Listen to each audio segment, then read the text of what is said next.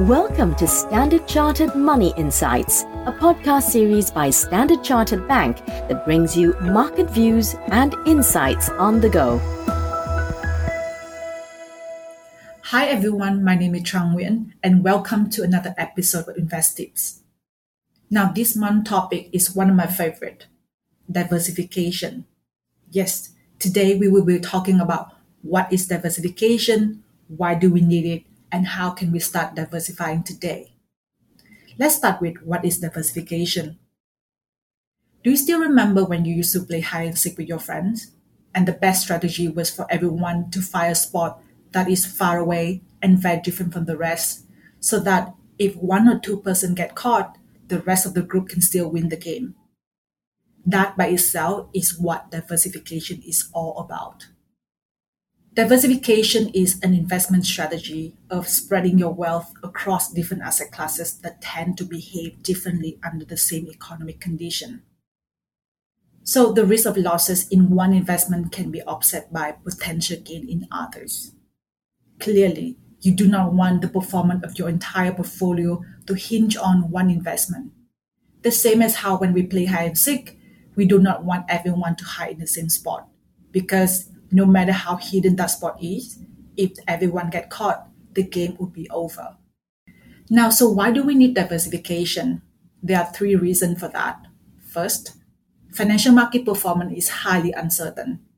One asset can be a winner this year, will become the loser in the next years. So by diversifying your investment, the performance of your overall portfolio would become more stable and more predictable over the long term.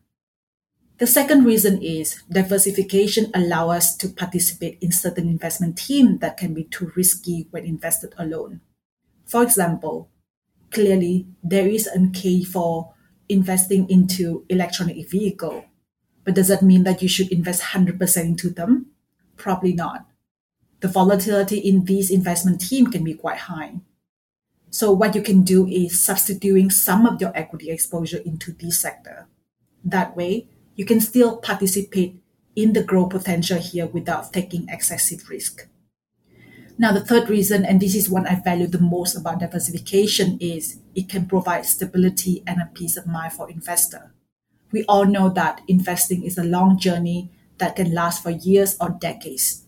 So when you know that your portfolio can be resilient against short-term market fluctuation, it helps remove the unnecessary stress and allow you to have the clarity and emotional capacity to make the right decision when needed. Now, so how can we start diversifying today? There are two ways to do that. One is across asset classes such as cash, bond, equities, commodity, and so on. For example, equities tend to do well when company earnings are positive, market conditions are supportive, but their performance can fluctuate a lot when we see headline news such as rising inflation or Ukraine Russia war. However, in these instances, cash and bond performances tend to be less affected. So the idea is performances of a portfolio spread out across these three assets should be more stable than the one that is 100% into equities. Now, if you would like to improve further the robustness of your overall portfolio, you can look to diversify within the asset. Let's take equity, for example. It is not just about the number of equity instruments you have in your portfolio. It's about the diverse exposure you can build for your equity allocation. One common way to achieve that is by spreading your equity exposure across region or sectors. Generally, sector or country specific equities tend to be more volatile than broad region or global equities. Now, it is worth remembering that diversification can only work effectively if you know what mix of investment is right for you. And by implementing diversification, it does not mean that you are well protected from all losses. It is impossible to eliminate all risk completely.